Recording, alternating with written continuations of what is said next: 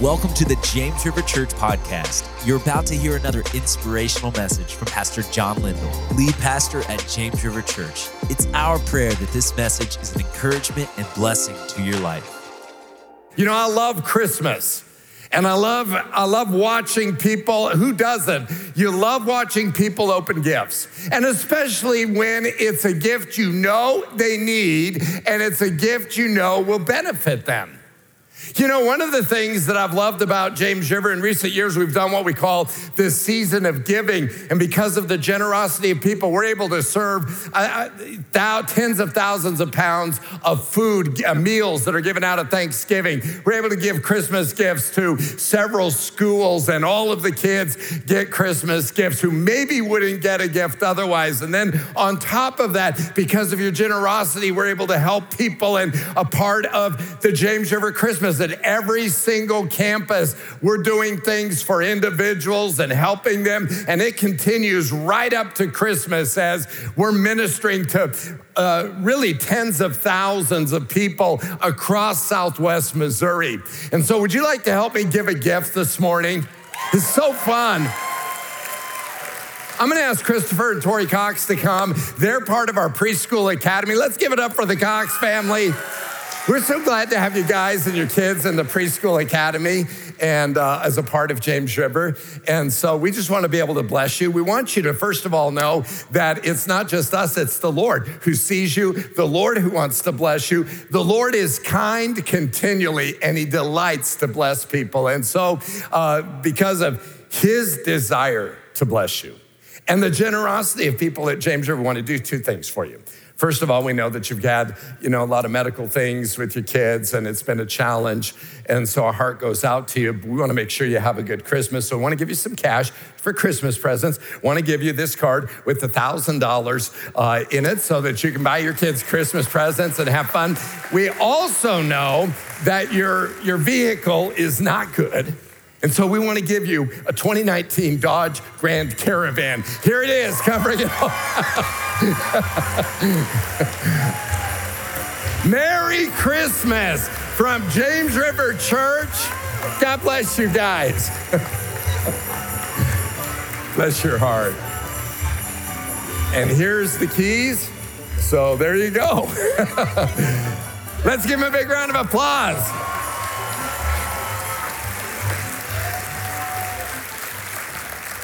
Isn't that great? I just love doing it. And you hear the stories, the difference it makes. Even as the gifts are being given out, you realize last night there was a girl that got one of the bikes. The family had not been in church, first time at church, had come and she gets the bike. It's so awesome to, way, to, to watch the way God is working. You know, I believe, you know, Christmas is wonderful and we give gifts because we're remembering that God, the greatest gift giver of all time and eternity, gave us a gift. He gave us the greatest gift of all. He gave us his son Jesus, who came on that first Christmas. And I don't know where you're at today, and I don't know what you understand about Christmas. Maybe you understand a lot, and that's wonderful. Maybe you've never really thought deeply about it. Maybe you've wondered, you know, what's the big deal about Jesus at Christmas, and how does that all work together? And you might have some questions. And if that's where you're at, you're not alone. Do you realize on the first Christmas, there were a lot of questions being asked by those people at that first Christmas, not the least of which was Joseph. Joseph is engaged to a girl, and all of a sudden he finds out she's pregnant and it's not his baby. You can imagine he's got questions. And so God, in his mercy, sends an angel to Joseph to answer some questions about this whole situation. Maybe some of the questions he's answering for Joseph are questions that you might have. He answers three questions in particular. The first one is Who is Jesus? Who is he? Matthew chapter 1 and verse 20, we read that story. We'll have it on the screen for you. Joseph, son of David, the angel said, Do not be afraid to take Mary as your wife For the child within her was conceived by the Holy Spirit. Who is Jesus?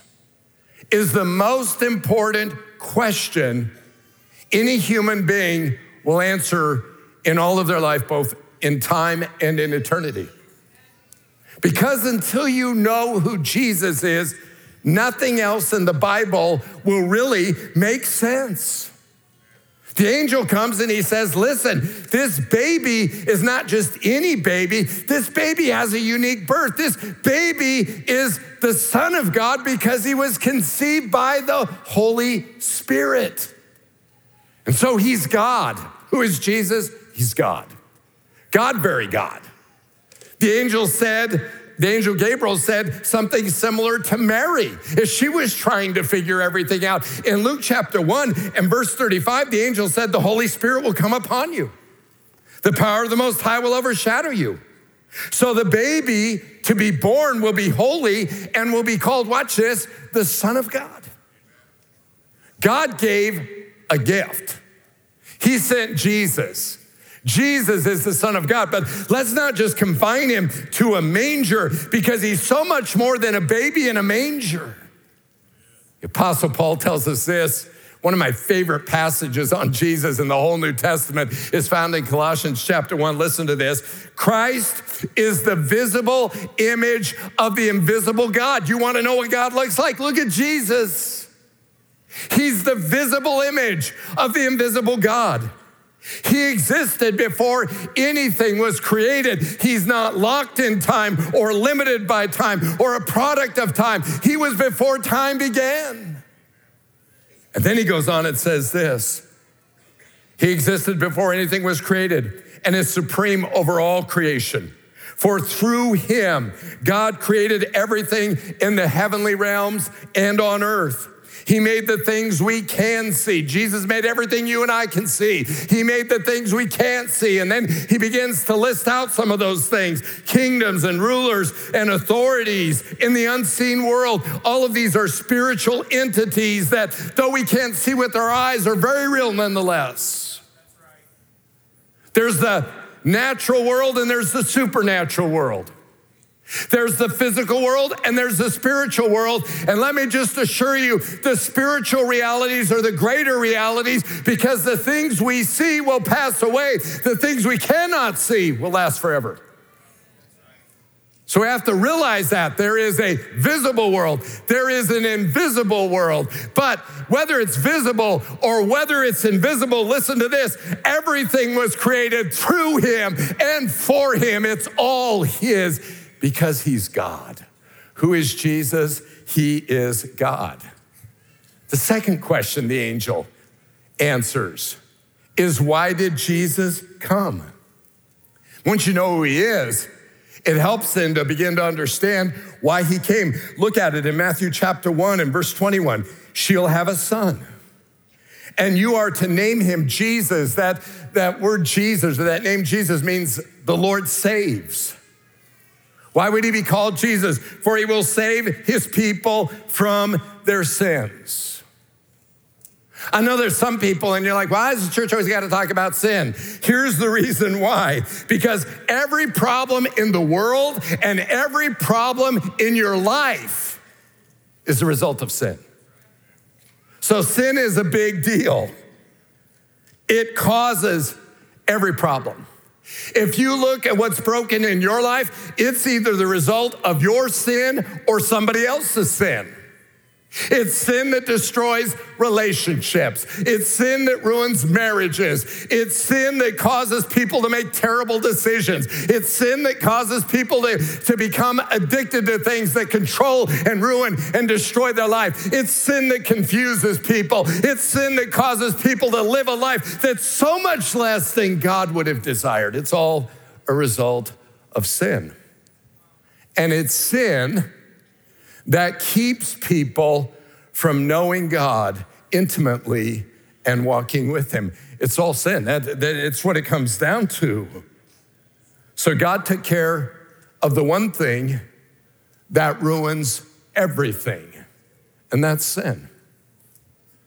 And until any one of us bring our sin to God, our sin will either overtly or covertly dominate our life. It doesn't matter how good a person you are, you cannot save yourself. And it doesn't matter how bad a person you are, Jesus can save you. And so God sent the one thing we desperately needed more than anything, and that was somebody who could save us from our sin. And that's what Jesus did. That's what his name means. The Lord saves. The Lord saved us through him. That leads us to the third question, and it's this How can Jesus change your life? You know, we talk about it because we see it. I mean, we could talk about the healings and they're extraordinary, but I'll tell you, even more extraordinary than any miracle of healing is the miracle of salvation that Jesus works in a person's life. And we're watching it happen in, at record numbers. I mean, this year alone, just in this auditorium, uh, probably 2,200 people, maybe 2,300 people have come forward to receive Christ. And I watch the life change. I see what happens. It's absolutely amazing to watch it. So don't tell me it's a figment of my imagination. Don't tell me I'm making it up. I see the people, I know the people, I watch the people, I see what they were like before or hear about it, I see what they're like now, and it's absolutely extraordinary the power of Jesus to change a person's life. You know, unfortunately, a lot of people have the idea that, that God is distant, maybe that God's disinterested. Maybe that God is disengaged and, and he just he just wound it up and let it go and, and we're all on our own. But none of that could be farther from the truth. And none of those things reflect the heart of God, not only toward all of humanity in general, nor toward you or I in particular. God's desire is to be close to people. God's desire is that people would know him and know his power and know his, his work in their life in a way that would bring them. Jesus said, I came that they might have life and have it to the fullest. One translation says, life more and better than they ever dreamed. That's, that's God's desire for you, and that's found in relationship with him. The angel says this he says, Look, the virgin will conceive a child. She'll give birth to a son. They will call him Emmanuel. Why? Which means God with us, God right there, God right now, God watching us, God helping us, God showing himself powerful to us. Listen, I can tell you all day long what a difference he'll make, but maybe the best way for you to see it is to hear somebody who testifies of here's what God did in our life. Somebody invited David and Tiffany Meyer. They gave them one of the invite cards and said, You should come to James River Christmas. They didn't realize all that was happening in David and Tiffany's life. But David and Tiffany came and they opened their heart to Jesus. And they're completely different people because of it.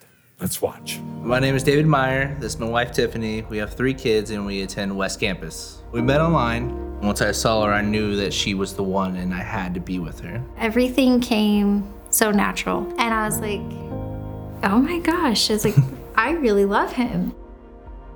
I've been empty most of my life. I never been to church. I definitely never had a relationship with God. My dad's alcoholic, on top of my mom and dad both using drugs. They used heroin. He beat my mom in front of me and he would take it out on his kids. It kept you to where you would want to hide all the time. Made me cold and shut off. Shortly after we got married, our marriage went downhill. I had really bad depression. I cried all the time. I want to say I cried like every day. And he did not understand it. He would just completely shut down where he wouldn't even talk to me about anything. He was married before, and I felt like I was constantly compared to his ex wife. I felt like that was making me a bad wife because of how he was acting. So it started a lot of problems and a lot of like security problems that just kind of. I ended up throwing myself into an emotional affair with a coworker because I felt like that was the only person that I could really talk to. It kind of started a downward spiral. I wanted to work some stuff on my computer. She left her browser up, which was on her Facebook, and it kept going off. I was like, what is this? And it was the message between her and him agreeing on a place to meet to talk. It just broke me. Felt like a failure and worthless. It was really bad. I didn't know what else to do. We would go days without talking to each other. I would sleep in the bed and she would sleep on the couch. It would be like we were strangers. Just felt like really low, really empty. It just really hit me because, like, I was in a really abusive marriage before that. So I, did, I didn't want to repeat of anything. So I felt like he didn't understand it and we just couldn't we just couldn't talk. The lowest point was when I went to her work and I asked her, Are we gonna work it out or divorce? And then when she looked at me and said divorce, that was the switch. I got in the car and I went home and just screaming and crying and I just shut down. I was like, I don't know what to do. I had my gun, I would leave it on the table, I would just stare at it for hours and I'd talk myself through it. When she said the words, I want a divorce, it clicked. Like, I can't fix this. I felt like I had tried everything and nothing had worked. We were handed the Christmas invite for the James River Christmas. David and I talked about it that night. We decided that we were going to try it. So, walking in the James River Church, we knew that we were in the right place. I felt like it awoke something in me and like a new hope that I, I never felt before. I had a hole that I couldn't fill.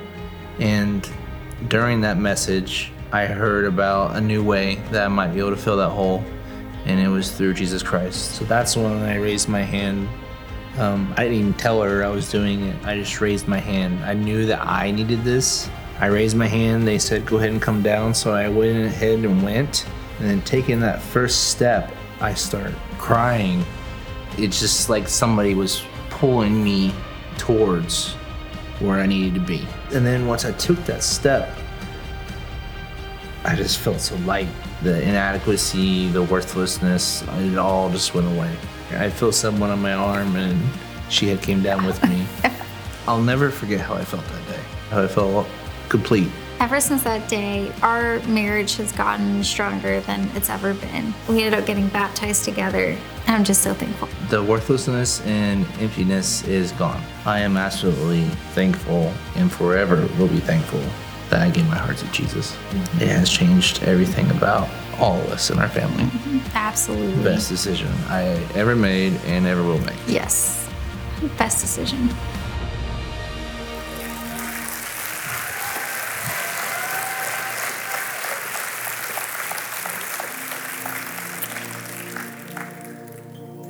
So cool to see David and Tiffany sitting in the five o'clock service last night. Just to talk to them and see the difference in their life. Sorry if I get a little emotional, but I I never get tired of watching that. God meeting people, God touching people, God supernaturally changing people. I mean, I've, I've been doing this now 40 years. And I've seen, I, I've seen, I think it's safe to say, easily thousands, tens of thousands of people have come to Christ and their life's different. It's amazing. Let me ask you this What are you going to tell a couple whose marriage is on the rocks? It's their second marriage. She's depressed because of an abusive marriage, things she hasn't worked through and she's engaged in a in a an emotional affair doesn't want her marriage. And he's from a background that is so full of hurt and brokenness that he lives with an, a continual sense of worthlessness and inadequacy. And he's not able to carry on healthy relationships because he's not ever seen it and she isn't very skilled at it either. And now he is so discouraged, he's got a gun on his table and he's staring at it, trying to talk himself out of taking his life. He's seen what his parents did. They did drugs, and it, that made only things worse. What are you going to tell him that's going to help him? What could you suggest that would change their life in an instant? I mean, think about it. What would you tell them? How about Jesus Christ is God's gift to you? And if you'll put your faith in Him, He's a Savior and He can save you from yourself and from your sin. And He can change your life. You say, oh, John, that's just so simplistic. It is, and yet so powerful. Paul says, I'm not ashamed of the gospel, for it is the power of God for the salvation of everyone who believes, anyone, anywhere, at any time who says, I believe. It introduces them to his life changing power. And he can do in a minute what we could never do in a lifetime for ourselves. That happened to David and Tiffany. Salvation, you see, is a gift. It's a gift from God. And when we're talking Christmas, the reason why we celebrate Christmas is because, as we said, He is the gift giver and He holds out this gift of salvation. In Luke chapter 2, the angel said, Unto you is born this day in the city of David a Savior who is Christ the Lord. He's born to you and you and you and you to all who would believe. He's a gift that God has given.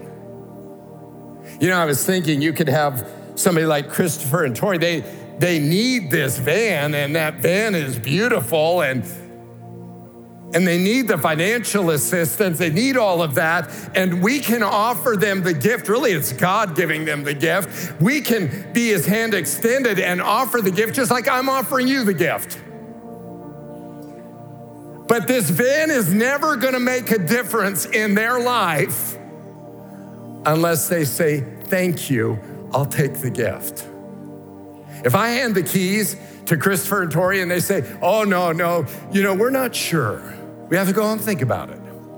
We wonder what the angle is. That's too simple. Who does that? Why would you do that? What? I mean, all the things people put up, it's too simple. I don't think it works. I don't know if it will. And so they talk themselves out of receiving the greatest gift known to mankind, and that's the gift of salvation that comes through Jesus Christ.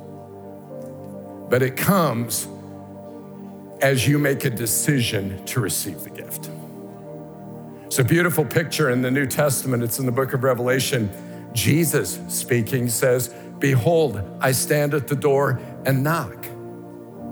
What door is he standing at? It's the door to the human heart. And he says, If anyone will open it, I will come in. I will come in. He's not going to kick the door down. He's not going to make you do anything you don't want. But if you just open the door like David and Tiffany did and say, Listen, I can't help myself. Would you please help me? If you'll do that, he will come in. And when he comes, he brings all that he is and all that he only can do. And he changes your life, makes you different. You say, But really that different? Listen, the apostle Paul puts it this way in 2 Corinthians chapter 5. If anyone is in Christ, anybody comes to Christ, they are a new creation. The old has passed away. It's gone. Then he says this, behold, can you believe it? Everything is new. New. A new David, a new Tiffany. I mean, it's obvious. And that's the power of Jesus Christ when you put your faith in Him.